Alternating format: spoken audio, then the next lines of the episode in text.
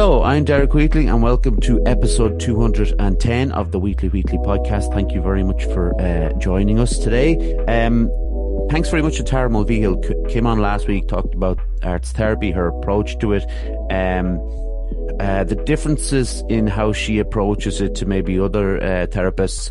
Uh, always kind of, I always find fascinating. And uh, Tara was brilliant, and she introduced me to her I think it was a pet plant. I don't really. It's got a name, so I guess it's a pet. Um, but and her pet rock. She has a pet plant and a pet rock. So go back and listen to Tara if you haven't done so. Um, you can support us and buy me a coffee if you like. Links in the description. Um, our guest this week is a, a drama therapist and others therapies, and her name is Ciara O'Sullivan. How are you doing, Ciara? I'm good. Thanks for having me. You're more than welcome. I'm delighted to have you on. I'm not going to start off this week's episode as awkwardly as I did last week. I promised myself that um, if people don't know, they can come back and listen to it. But how are you doing today? Yeah, good. Good.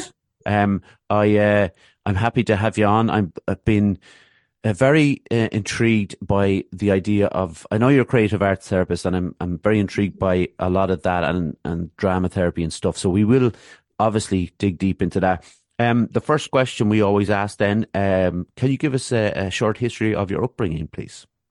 Yeah, okay. Um, I know you emailed me that question and I was like, oh God, is, am I interesting enough? Who knows? We'll kind of find out. Um, I suppose I was born in Dublin. Um, my mom was from Finglas and my dad was from Limerick City. Um, and yeah, we lived in Dublin for about five years. And then we ended up moving down to the west of Ireland to Roscommon. Oh, and uh, yeah, so I spent like the rest of my upbringing in in in the country. Um, yeah, which was nice. Um, difficult, I suppose, at times because all my family were far, far away, you know. So, like, my grandparents, like, both sides were Limerick and Dublin. And back then, the roads were very bad. You know, it was actually like about a three hour mm. journey, you know. So, that that was quite tough, I suppose, that, that side of it. Um, and yeah, um, I went, I went, I suppose I went from like an Irish speaking school in Dublin and it was a mixed school and um, even though I was quite young, I still had like a grasp of the of the Irish of the Gaeilge. And um, yeah, then all of a sudden I'm in a, an all girls Catholic English speaking school, um, which yeah was run by the nuns mainly as well. Um, so a massive, massive change for me, mm-hmm. um, personally, you know, and uh, yeah, so that was tough. I found I found primary school really tough, I suppose, and um, yeah, and then secondary school was great. Love secondary school, um, because it was mixed. I mm. suppose mm. you know, um, even even now, I think the the two schools are still separated, but there's a plan on emerging both the schools. You know, the boys mm. and the girls school, which is fantastic. Um, and yeah, like was always, I suppose I went to speech and drama from a young age and that I really loved that. That was kind of my thing. Um, and I played a good bit of tennis, but that was mainly because of my brother. I had one older brother at that time when I was growing up. And, uh, yeah, always loved part, like the of plays and shows. And I suppose that's where like I was confident and kind of knew that that was kind of like my little safe haven, I suppose, where I could just express myself and be a bit silly and, you know, um, yeah, it was just, you know, I suppose some people would find, you know, ballet or dance class mm-hmm. maybe or a sport and, uh, you know, I suppose things like that where for me it was really the drama side that I I absolutely adored, you know, and yeah, went into secondary school, obviously picked music and joined the musicals. And yeah, that's kind of when I knew really that I wanted to go down the, the drama route at yeah. that, at that point. Yeah. And yeah, from then on, I kept kind of just doing that kind of those side of things, I suppose. And yeah, it was tough though, I suppose, like Roscommon wouldn't like back then like they'd have a musical here and there or, you know, but there wasn't really that much. Like there wasn't like a, a drama school or anything I don't like think that. there, I still don't think there is. I'm in Roscommon right now and it's like, it's, there's nothing going on here. I think there's one. Yeah. Oh, is there? Uh, yeah, there is. I forget the name of it. I think it's Roscommon Youths Okay. drama, drama youths. Yeah. And, uh, so that's open. I remember that's only, that's maybe 10 years now. So I would have been gone by then. Um, but it's, it's now there. And yeah, it's, you know, it's great to see that that's there now. But Yeah. I suppose for me, and yeah, that was, I suppose that was kind of one of the reasons why I didn't like being brought up in the West because Yeah. if I had stayed in Dublin, there was loads, absolutely loads. But yeah, I suppose that's a little bit about kind of where, where I came, brought up, I suppose, and where Yeah. I came from. Yeah. Oh, yeah. And I suppose there's one thing, I suppose I found it hard because, you know, my mom was from Dublin, my dad was from Limerick. I was born in Dublin, but I was reared in Roscommon in a town called Boyle. And, you know, a lot of, a lot of time, and even to this day, a lot of people go, where are you from? And I actually, I don't know. Yeah. I'm a bit, bit of everything. Yeah. Yeah. we kind I kind of play around with that. I almost did the exact opposite of you. So I went from Westmeath to Dublin when I was eight, and uh, went to school up there in Swords, and uh, so it's quite it's quite different. And sometimes I play around with the idea that I'm from Dublin, but obviously I know I'm not from Dublin. I'm from Westmeath, but I do it to annoy some people, and it's I find it quite interesting. It's just funny when I ce- when I celebrate Dublin winning the All Ireland. I think it's that annoys people a little bit, like you know. Oh, of course. Of You know, course that would. We're not gonna support- I wouldn't do that. Which you know, well, I wouldn't support Westmeath though. You know what I mean? Like, what what am I going to get out of that? But I think um, so. We we we always ask then about when uh someone first became aware of mental health. Yeah, that's a tricky one, I suppose. I can't really remember when, you know. I think I think there was definitely questions of like, mm, why am I feeling like this? Mhm. You know, I definitely I would have been quite an anxious child and probably as a teenager as well. And I suppose just the awareness wasn't there back then. So internally, I was kind of going, why do I feel like this? But I never kind of brought it up to anyone or, you know, had a chat and it wasn't really spoken about in school or, you know, that kind of way. Um, but I suppose, yeah, I would have picked it up that I was quite anxious or worried about what was going ar- around me, like, you know, just natural, you know, just, you know, that, that feeling in the stomach and going, mm, I don't know why I feel like that, you know, but I'd, I'd carry on, I suppose. And, um, yeah, I suppose when I really kind of began to talk about it was actually when I moved to Wales in 2011. Yeah. And, um, do you know, in the UK, they're just so open about it. Like they were way ahead of us. And I remember it was my first week in, in university and we're in, you know, we're all first years in, in, in, in university and they're all just so open talking about anxiety and mental health and depression and medication and therapists. And I was just like, sorry, what? I'm just like this little woman from like Roscommon. and uh, yeah, it was kind of from there, I suppose. And I went into performing arts as well.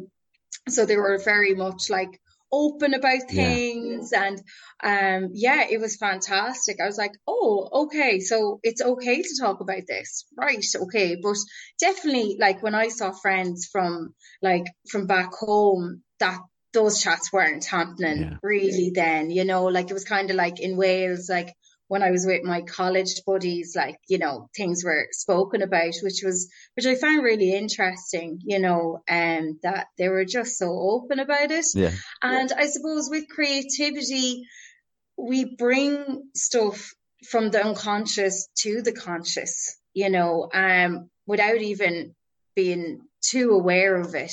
Um, creativity just, or storytelling, just, it, it brings a lot of feelings and emotions and we, we connect. I, I Mhm. just feel like we just connect through storytelling. And I suppose that's what you're doing in your podcast is it, it really is storytelling and it brings connection.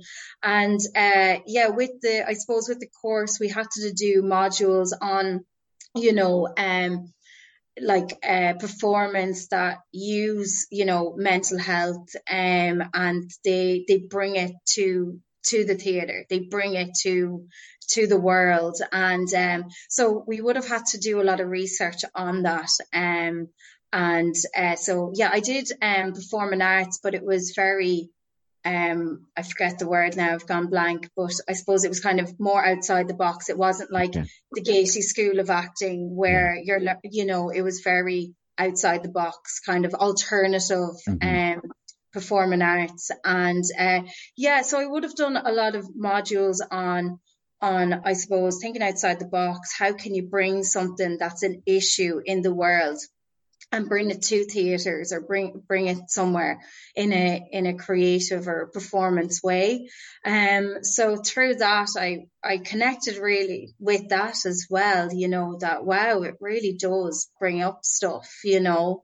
Um and yeah loved it absolutely loved it. And i think yeah i can't remember the first time when i kind of realized or became aware mm-hmm. of mental health like i say i say it was from when i was a very young age but i couldn't name it but yeah. i think it was really when i was about 18 or 19 yeah. um and you know it is fantastic like i do work with children and teenagers at the moment and it brings me so like it brings me kind of like it's it's sad that obviously children and teenagers feel the way that they feel but it all it also kind of brings me some relief that they know what it is mm-hmm. and that they can work on it because back then I didn't have a clue, you know, no, no. you know, so, you know, that they don't feel lost in it. And I think, yeah, I think that's so important. Oh, it's, it's great. I, um, so I picked up on something there you mentioned and mm-hmm. this is kind of going back to, to what maybe when I was like 20, 21 years of age and I used to play in a band. So we'd do some gigs in pubs and stuff. And, uh, I, obviously I had some, some anxieties that I didn't know what, what they were. But at the time I was like, I would just have a few drinks beforehand and I was grand. Then I got up on stage. But for you, um, you mentioned how much confidence it gave you, like drama school and things like that. Um, did it help with anxiety? Does it help with that kind of thing? Well, it did for me. Okay. Yeah, hundred percent. Yeah, just you know, just brought me to another world, like, you know, where you're pretending to be somebody else or you're, you know, like it was, yeah, it really did reduce my anxiety. Um, and it brought me so much joy. It was, I, I think it was just something that really just, I, I just delved right into and mm-hmm. loved it, you know. So yeah, now I do remember like getting a bit nervous before a performance or, you know, a show. Mm-hmm. Um, but yeah, like that's to me that was a good thing. You yeah, know, I was always said like that's a good thing that you're feeling a bit nervous and you know that means that you care you know? You you care about what you're going to bring to to the stage you know? So i kind of use that as my little kind of like okay th- these feelings it's because i care you know? Yeah. and i suppose that is probably what like that feeling most of the time that that anxious feeling is because you're you're worried, but you care, you know, yeah. you feel things, you know. Um, but yeah, no, definitely the minute I was on stage or performing or even during rehearsals, I definitely just just relaxed into it and just loved it. Yeah. There there's a a weird right, so I started um writing songs again after I don't know how many years. So just as a new year, not a resolution, but kind of a thing to, to practice doing. And you, again, you struck a chord there with me and that's not meant to be a pun, but there you go. But um, you, so you you said about how it's bringing like the unconscious to the conscious, uh, the mind, and I was sitting there just playing guitar and. So I was thinking like, oh, these lyrics were coming out of me and I just wrote some stuff down and I came back to it the next day and I realized that a couple of those lines without them necessarily me talking about how I was feeling at the time, that's what kind of came out onto the page, almost like a just a kind of a rhyming device that I was using, but it was exactly what's what was doing it. And I think it's a really uh, for people who may not know about or haven't been to therapy, I guess, uh, might not know about that's the way we kind of explore the the mind and how we are able to um, show how we're feeling to the therapist. But you also have to be the one there that it prompt probably isn't the best word for it, but the person who needs to guide the, the, the client to a certain place, I think you have to be aware of how to do that. Like, I think that's, uh, that might be the most difficult part of your job, I suppose. Um, yes and no. Right. It, it depends. And it depends where I suppose the client is at as well. Yeah. Are they ready to go there? You know, maybe they're just not ready. And then really it's about I suppose, working on uh, calming the nervous system and finding ways to to ground them for for a while. You know, it it just depends, and until they are ready. You know, yeah. and I suppose as a therapist, we have our goals, but sometimes it's just not the right time. Yeah. You know, and it's about sitting with that. And sometimes, you know, you can get frustrated with the process or, you know, um, you know, just like trying to, to push it. But really, it, it's really about just accepting where you are at in the here and now in the process with the client as well. You know, just speaking me as a therapist, I suppose it's, you know, sometimes I do pick up that like oh why am i feeling like this? And it, it's probably kind of is that my stuff? Is that mm. what i want for them? But is that actually what they want you yeah. know do, maybe or are they ready? Yes i may be ready. Yeah. As the therapist i'm ready to move on to the next part or a deeper level but it doesn't necessarily mean that they are you know? Yeah. Um, so um what i would say is that every client is so different, you know, and how I approach it as well can be very different as well. You know, I'd have, you know, sometimes, and this is really interesting, is that a lot of you know, parents will ring me first and they'd say, my child is very creative and this, that, and the other, and the rest of it. And I'm like, okay, great. Well, you know, most, most likely they'll connect with the, the creative side and they come in and they go, yeah, I don't, I really don't want to do that. Like, you know, I'm yeah. like internally screaming. Um, I know. And then other times, you know, parents would be worried, oh, will they connect with this because they're not really great at art or mm. music or you know drama and i always say you know we i go at the child's pace you yeah. know whatever they would like to do or bring to the therapy and sometimes they're the ones that do the most creative work so it's really interesting how you just you never know i suppose and i'd yeah. go in with a plan a goal for a session and they come in and the plan has to go out the window. And I, you know, and I suppose it's not about I've, I've, I've set this plan for this session and from the previous week or, you know, and I've planned it and here it is. And then they go, no, I don't want to do it or they're not ready. And it really is having that, I suppose, awareness of where they are at to go, actually, do you know what? yeah, yeah, I've planned this, but it's not, it's, it's not their time. And maybe, maybe it's something I might use with a different client or maybe we might come back to it. But really it's about going, okay, and taking that plan and putting it out the window. Yeah. I think, you know, um, yeah. you obviously like had so much passion for the performing arts. Um, mm-hmm. but at what point did you decide to decide to become a, a creative arts therapist? Oh, okay. Um, so yeah, it's really interesting because I really want to do the acting side mm. of it. I really want to become a performer, so or a director.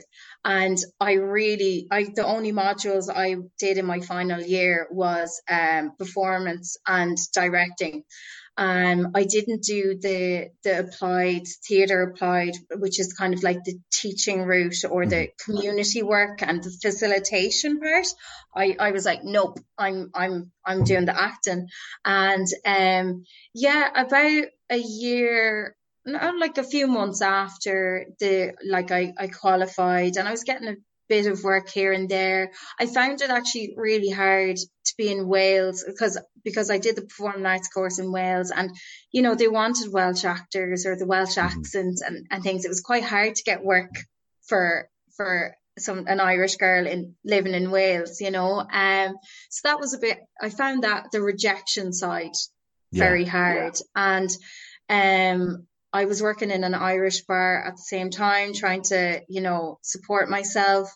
And yeah, a bit of like facilitation work came about and I applied for it and I got it. And it was working in a very deprived area in, in Wales. And it was about, you know, coming up with um, a drama program which will then turn into a festival for the community of this deprived area. And there, you know, there would have been a lot of, I suppose, drugs involved, you know, in, in the area and just, you know, poverty and, um, yeah, the children and the teenagers, they, they showed up every day. Like it was just, I had no idea how much it drama actually meant to some people, do you know? Yeah. And I I was just blown away with the power of drama and that aspect of giving it a little bit, giving people a little bit of hope or you know confidence. I knew it always gave confidence because it gave me confidence, but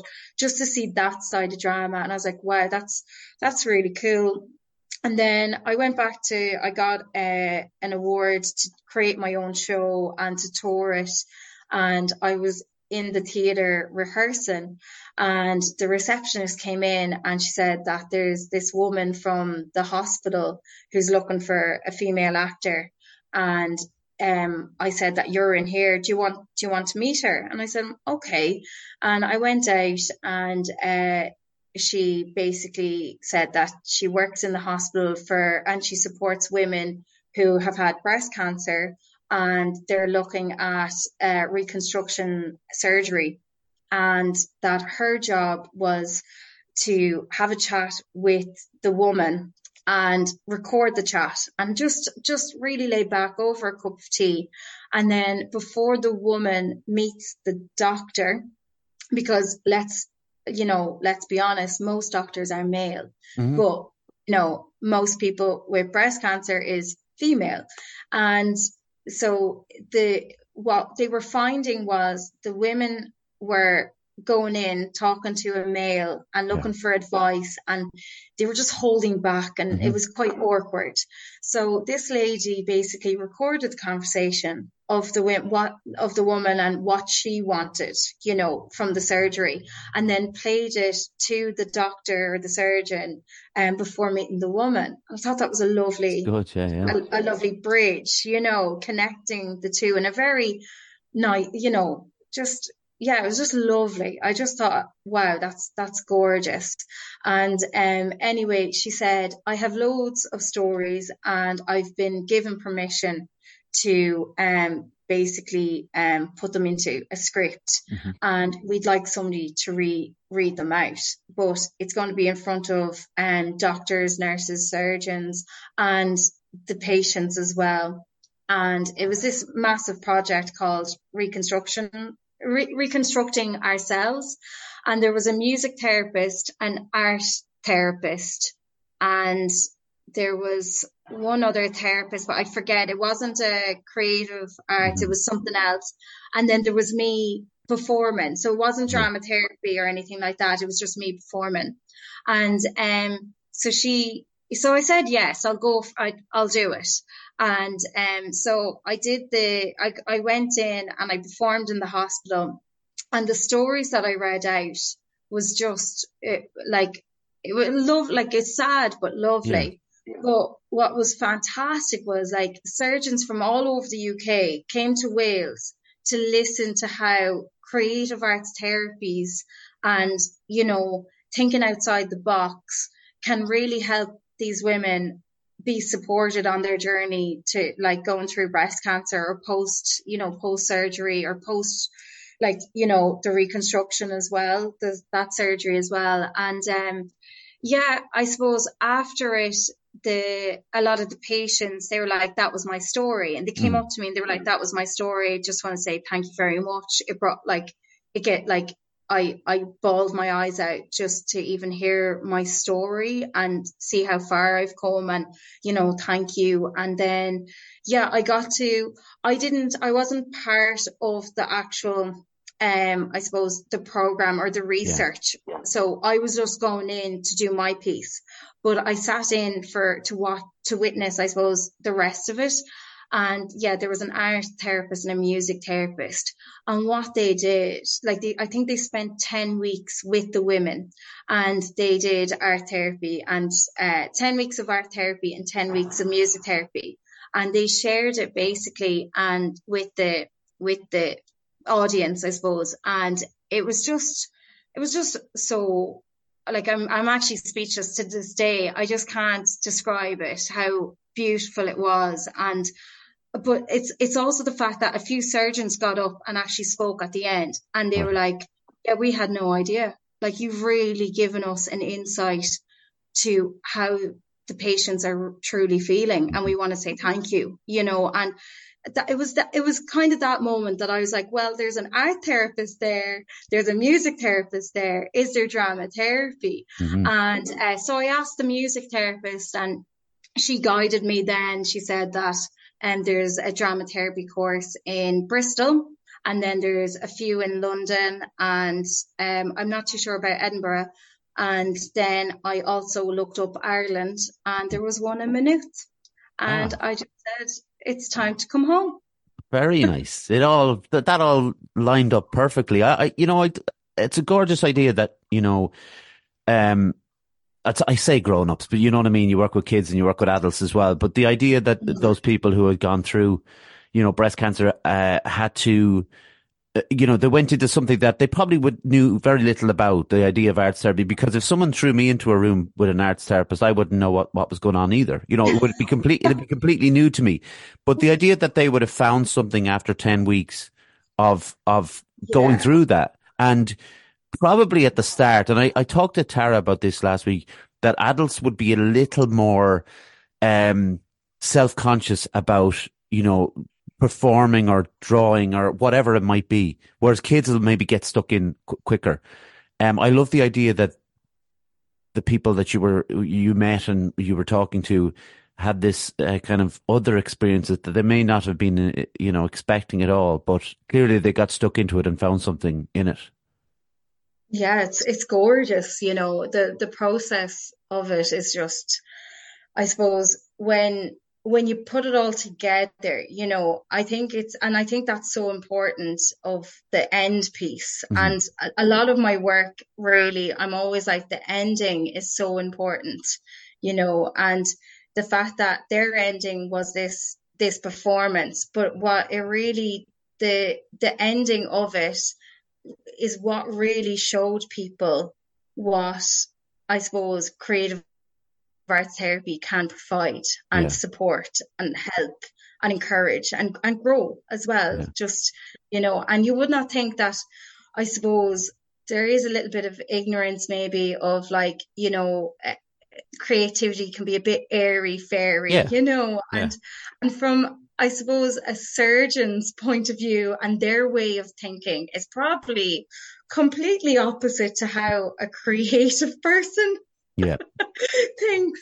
But it's, I think uh, that was what was lovely was that these surgeons were actually going, wow, you know, yeah. and I just thought like, uh, I have to, I have to do this and I want to help people and you know, I can always still do drama. I can always, like like you know outside of the the therapy, but I I just really wanted to become a drama therapist. Then I kind of forgot about the acting and and just yeah went down that route. Yeah, and there's there's something um, I've I've always found music to be particularly therapeutic in in you know in many different ways. Whether it's when you're feeling down, you play the miserable stuff, and when you're feeling up, you play the. you know, it should be the opposite, but anyways, that's the way we do it.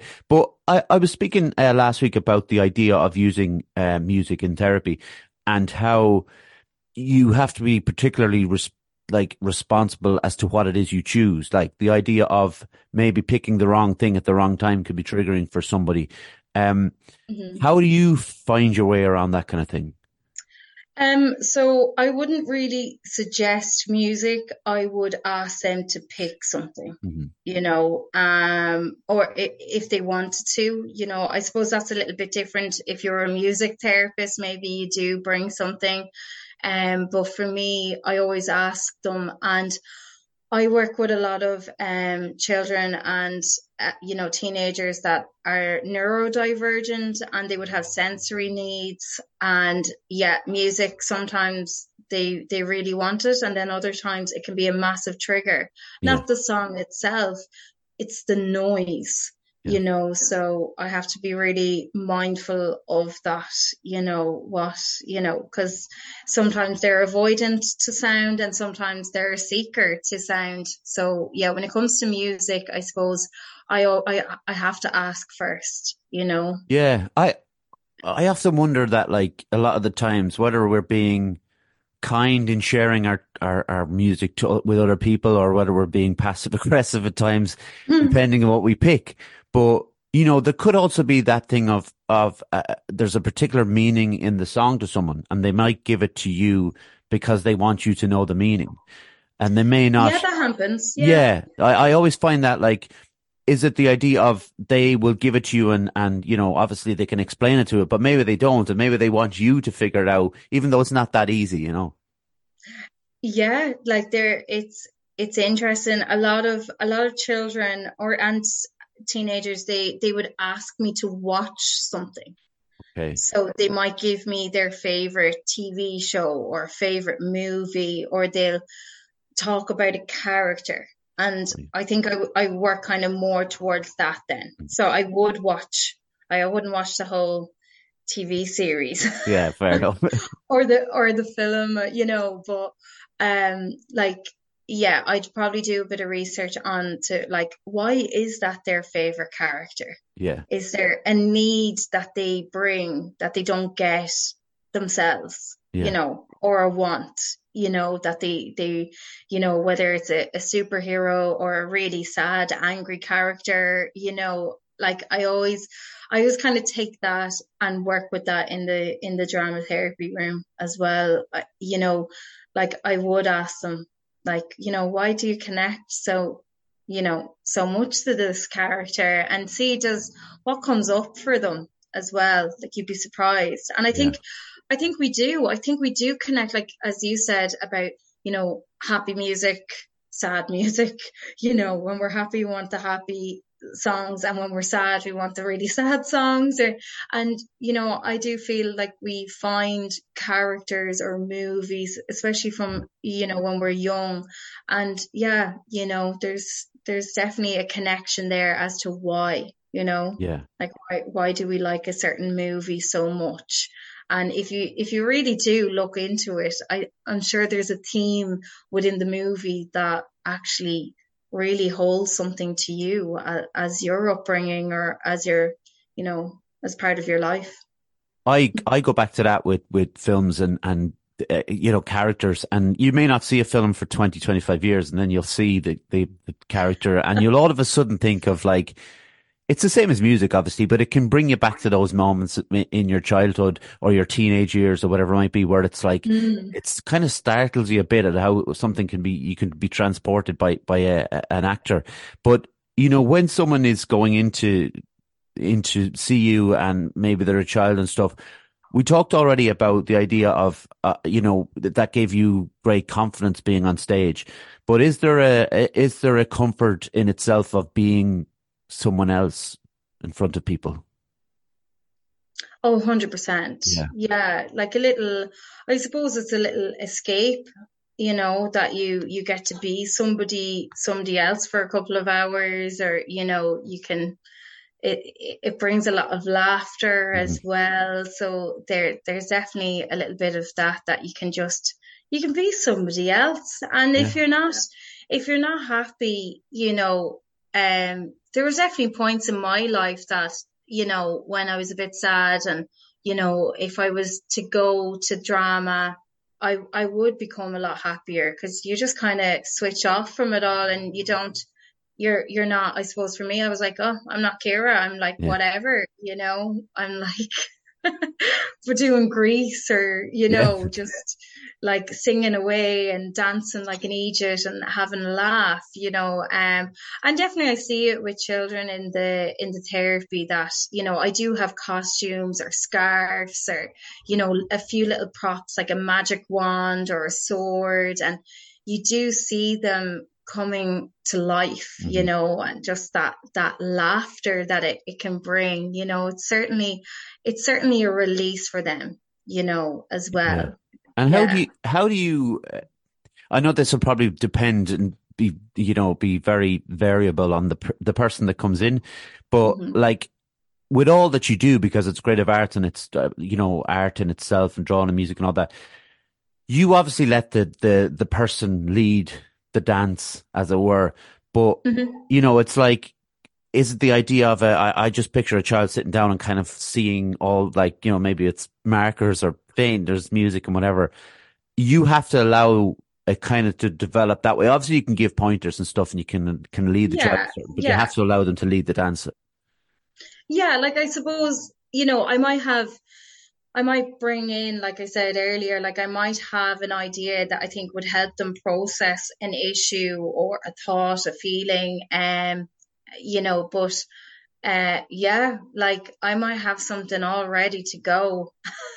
and they're like, nah, not today, Ciara. And I'm like, okay, okay, what would you like to do? Yeah. Or how about we do 20 minutes of that idea and then 20 minutes of this idea and see, you know, see can you encourage them, you know, but when they're ready, I suppose they might look at like the, the well-being and the yeah. looking yeah. at the, the emotions, you know, and what I'm finding is a lot of children in particular, um, they they know it off by heart. That looks like happy. That looks mm-hmm. sad. Mm. That looks you know, angry, um, you know, and they're well able to name them.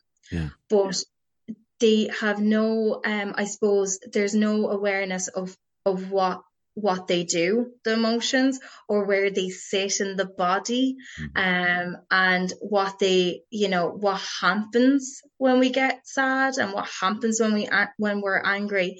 And I think it's really learning that, you know, when children, although that they can point and go, that's sad, they don't actually know the meaning yeah. of that sadness. You know, they can, you know, they can see it and point at it. But, you know, if you actually work, you know, at a deeper level, they, they don't really understand what happens, you know, especially with anger, mm. you know, and I always say like, you know, we can feel all the emotions and that's okay, but it's what we do with them you know, what can we do when we're angry? So instead of doing this, let's try this, mm-hmm. you know, I'm breaking it down. Um, but yeah, really, it's it's when they're ready, I suppose, yeah. that I find that they that they can go go to that level, or that they can tell me, you know, and and sometimes sometimes we may never reach that conversation, but un, unaware, I suppose, through the work of me supporting the parents or, you know, and the child coming to me,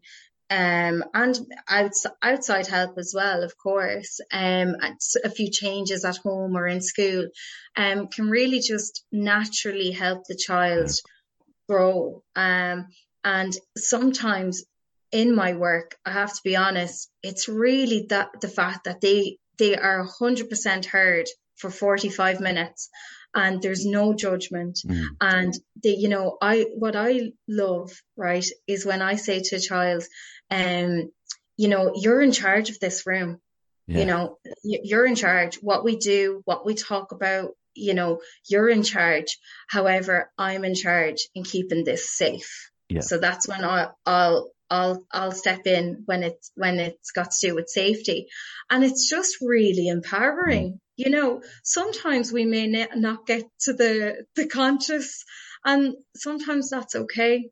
You know. Yeah, yeah absolutely. I I find it interesting. Uh, you talked about like you know how maybe anger we don't know how to well some some of us still don't know what to do with anger I know, some, and also we sometimes we even you know I suppose sorry for interrupting there yeah. but like even as a therapist, and I do say that I'm always very yeah. honest with the the the clients. Really, I I did training on emotions and I even get it wrong yeah. too.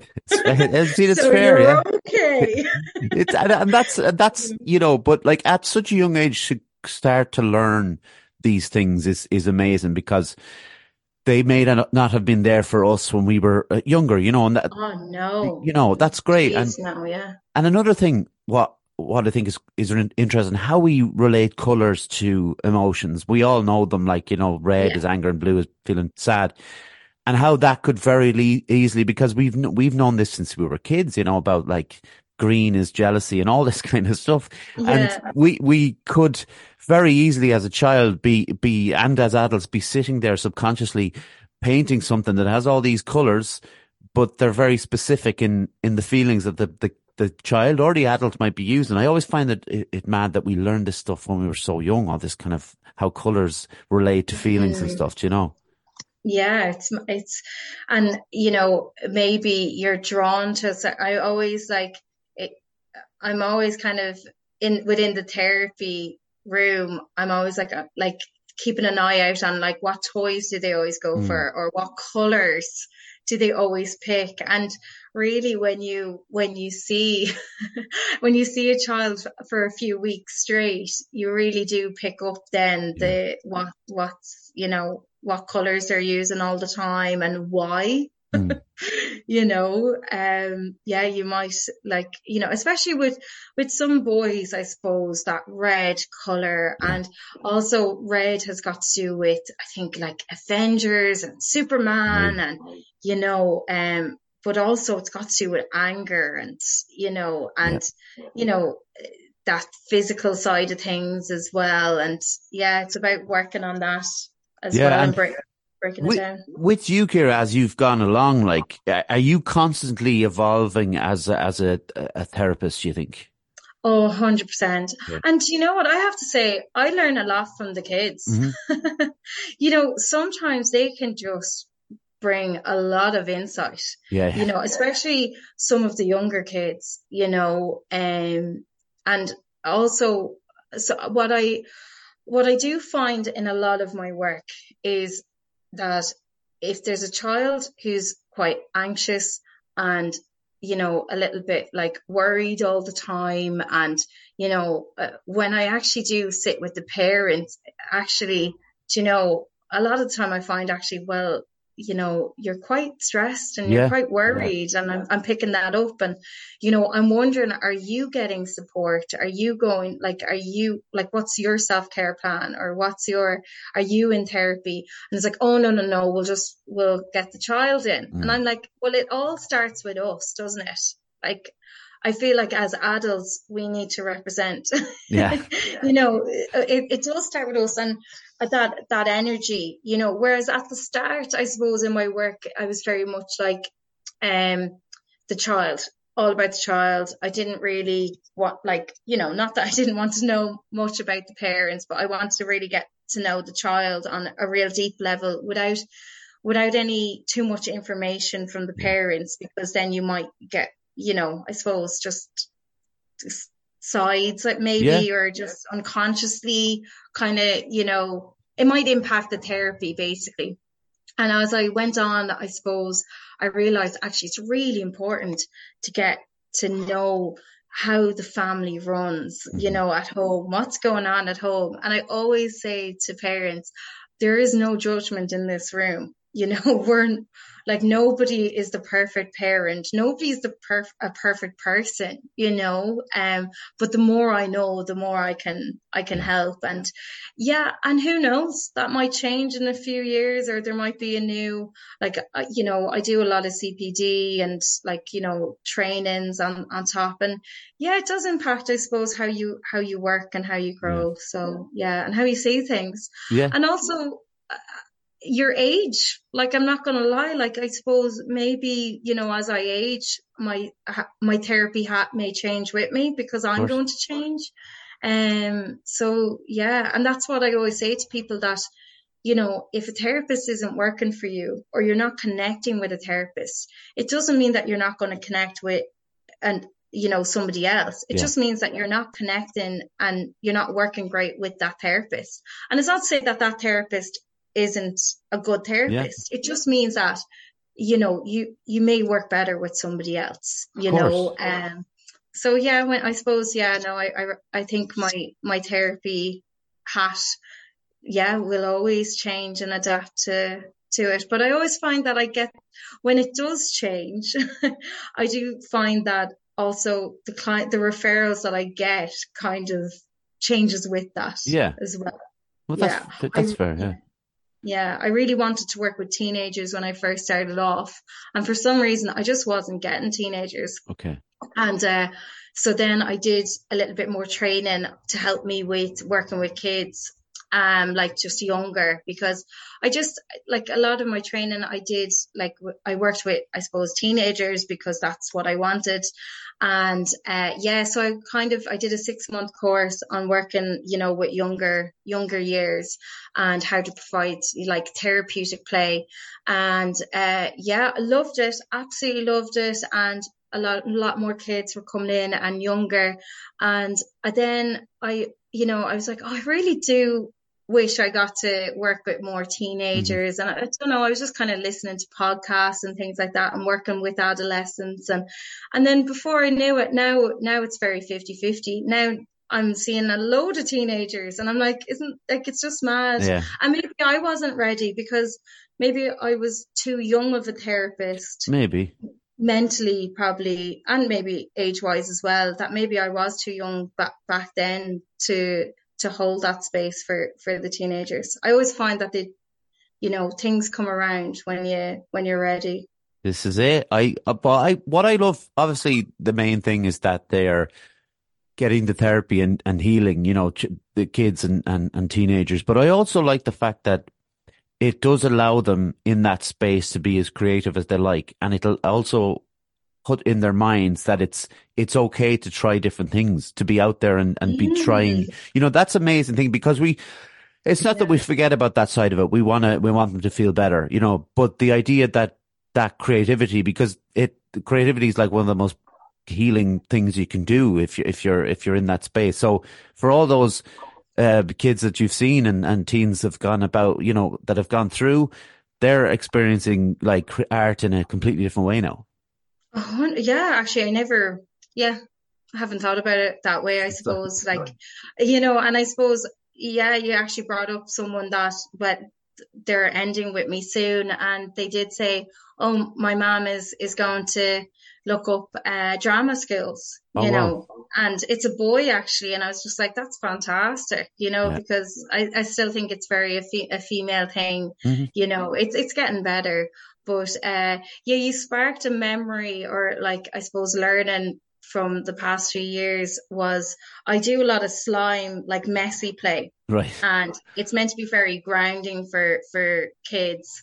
And, uh, like I was mainly doing it with the, with the kids. And didn't I, I, I ran out of time basically. So the client, because of the, it's messy play and we went over time. And then one of my teenagers came in early, arrived early. So there was still kind of like the, the slime box was still there and stuff. And, uh, you know, I apologize. Oh, sorry that, that that's there. And I left it, like I just took it off the table and I noticed them that they kept looking at it. Mm. And I'm like, hmm, I wonder, do they want to make slime? Mm. And uh, they were 14 years old, and I I just went with it, and I just said, "Here, do you want to make slime?" You know, I, I made it with the like a, a younger person earlier and it was great crack. Like yeah. I loved it. I made my own, you know, trying to make them like, you know, oh, this this old woman is making slime. It's fine. If if she is, I can kind of way about it. And uh, they were like, oh yeah, please oh like i when mom went shopping like like they told me that when their mom went shopping and they were on their own in the house they tried to make slime in oh, the bathroom but they didn't want to be seen because they didn't want to be made fun of or that it's too babyish and mm. you're a teenager. I just thought, wow, like they went to that effort to try and hide something that they wanted to go back to, I suppose, yeah. or you know, maybe like I don't think slime was out maybe when they were kids. Like this was maybe two years ago, and yeah, it brought it sparked up. We literally made slime for the full 45 minutes. And it was the most talk I got out of the teenager, wow.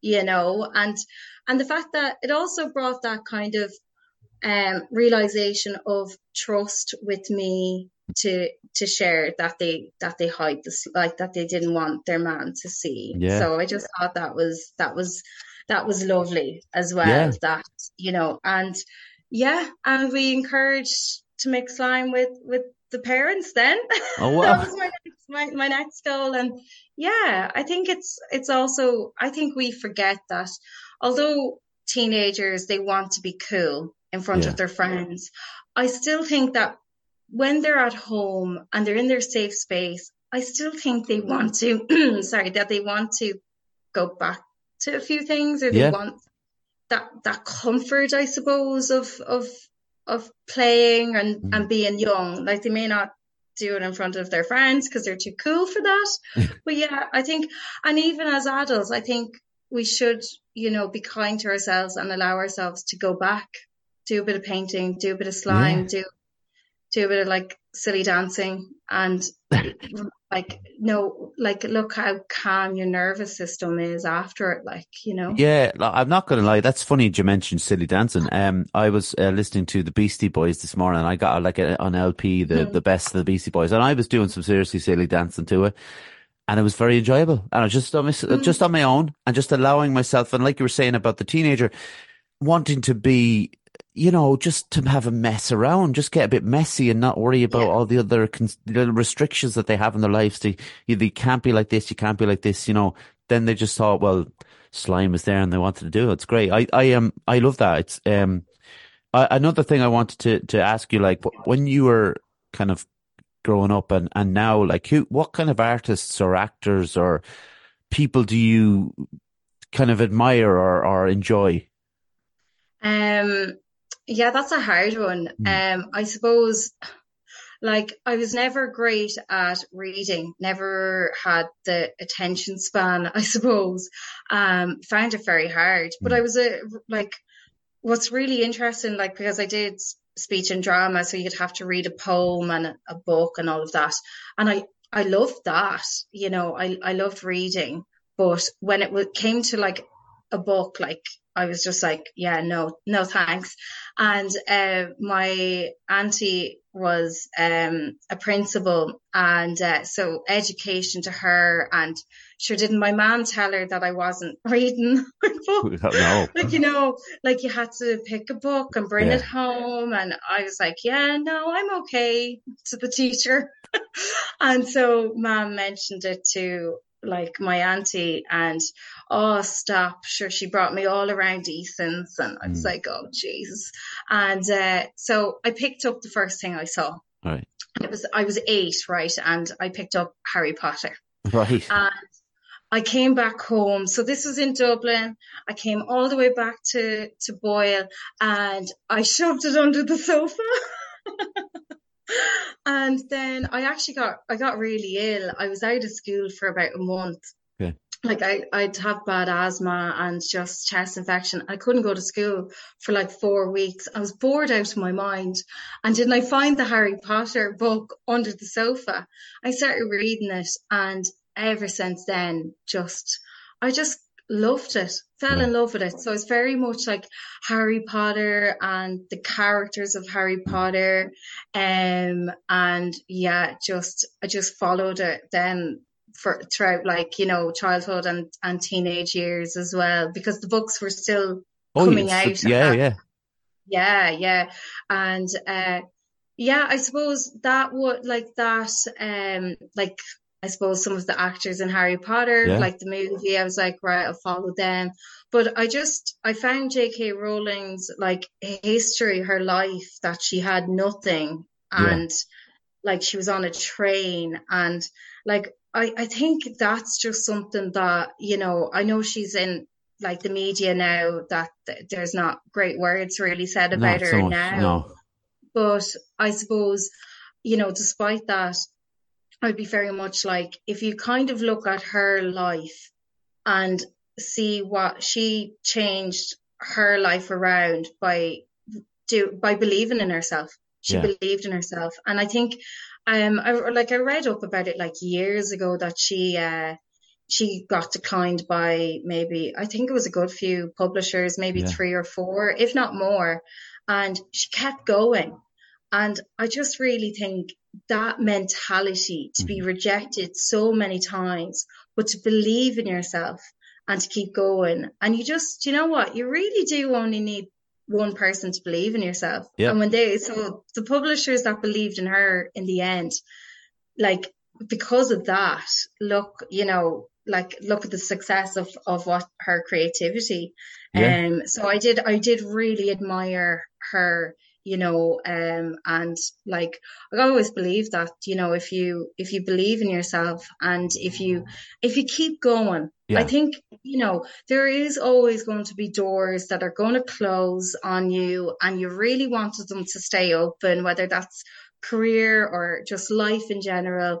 And, you know, but just try the next door Yeah. or try the next door after that and just keep going. So yeah, I would say, I suppose, not really actors or celebrities, Yeah. really, to be honest with you. I never got into that or even musicians. Um, I don't know, is it because of their their fame or Mm. kind of, I suppose, in the noughties they were just very like it was. Yeah, I, I just never really connected with them. Maybe I don't know, but yeah, I connected with J.K. Rowling and just that kind of like I really admired her. You know that Yeah. she was divorced, she had no money, she was like living at home with her parents, and then she goes, "Do you know what?" All right, Paul. Um, Yeah, yeah, I yeah, understand. so- I think you know that's, uh, you know, you hear about that the whole not the whole time, but you hear about it regularly enough about like the Beatles were turned down by record companies and and That's and another one, yeah. yeah, and you just kind of going. You, but they, they kind of admit that they didn't have a very good day when they were doing the auditioning. So it's like, well, that's just one of those things. And it's like the record company, in a way, wasn't wrong. If they sounded bad, they sounded bad. It's just, you know, True. it's just one of those Yeah. things. And then they were Yeah. great on the next day. But it is the resilience. It's the idea of the carrying on and, and really pushing forward to. It is that, and I think I think children and teenagers, and that's why anxiety is very high at the moment as Mm. well. Is that I just feel like things are fixed a lot quicker for children and teenagers now, and I I Mm. find that their resilience, that bounce back, isn't as good as what it was in in society, I suppose, in in people, because things are just fixed straight Yeah. away and replaced. But then when things aren't fixed straight away and it is out of our control, they find that very hard. They Yeah. can't understand that. You know, maybe if they had to wait an hour for the line up connection of Wi-Fi back back in the day, maybe Oh God. you know, but that fact, but also it's just a reminder that the world is moving in in a in a very fast pace, and I don't know what kind of, I suppose, uh, what life or uh, my struggles, how I would have been able for for things if it was as fast as today. Yeah, that is a good question and one that I'm unwilling to explore for myself anyways, because I, it, it's too daunting. But, um, another question we always ask Ciara, uh, what do you like to do in your spare time? Um, my spare time. Uh, If you have any. um, no, do you know what? Like I, I love walking, walking and, and listening to music Yeah. is, is just my go-to, you know, and being out in nature as well, you know, um, I'm based in Dublin, but I do go home a, a good bit back to, back to Boyle and it's just nice just to be in, in nature and in the parks. But yeah, like I, I tend to just, I think because the world is moving at such a fast pace, I tend to not do too much Yeah. outside of work. I kind of just reground myself and I find comfort in that, to be honest. I don't really, you know, yeah, I'm, I'm, I'm very basic, No, uh, do you know you know, yeah. Well, I do the same when I'm uh, like off. I, you know, I watch films and stuff, but that is rela- for me. That's the grounding. You know, like read a book. yeah, and I, I, I just, I don't have the because I I work in a, a gym, so I see people all the time and talk to people all the time, and there's only so much talking you can do. You gotta like just chill out and relax. I think so, yeah. Yeah. I love being, don't get me wrong, I love being around friends. I think Yeah, if you have a good bunch of friends and, you know, uh, just the, and if they the the crack that you have with them that's just lovely mm. but yeah i suppose yeah there's only so much talking and doing things you know yeah. life is just so busy that like yeah just leave me alone with the leave me yeah. alone with a cup of tea and a book thanks that's exactly the point where we should end the podcast leave me alone with a cup of tea thanks no but listen Ciara you've been you've been a, a, brilliant guest i thank you so much for for giving us uh, some time on your saturday no, you're very welcome. Thanks for having me. That was you're a lovely welcome. conversation. Oh, thank you. Listen, hang out, hang out there for one minute. I'll, I'll finish this off. We'll get a quick photo and we'll, uh, we'll go on away. Okay. okay? Thank you, Ciara. Yeah. Okay. I also have to thank John for all the tech support that he does. I always thank my mum, my dad, my granddad, Jer and Calvin for their, uh, music and logo. Uh, subscribe to us on YouTube if you will. Uh, we're on Instagram, Facebook, X, also on Spotify, Apple, Anchor, Google Podcasts. One thing that I missed out on, Ciara, where can people find you, more importantly? Oh yeah, um, they can find me on Instagram and Facebook at Dramatherapy Ireland, mm-hmm. And my website is also www.dramatherapyireland.com. And you, all your info is obviously on Instagram. Like if they wanted to see you in the clinic where you yeah, work. Yeah, if they want to like touch, you know, if they want to contact me, yeah. all the information is there. Yeah. Perfect. Um, listen, everyone, thanks very much for, for tuning in, watching, or listening, or whatever. And uh, obviously, once again, uh, Ciara, thank you very much. Thank you. All right, everyone. See you next week. Bye.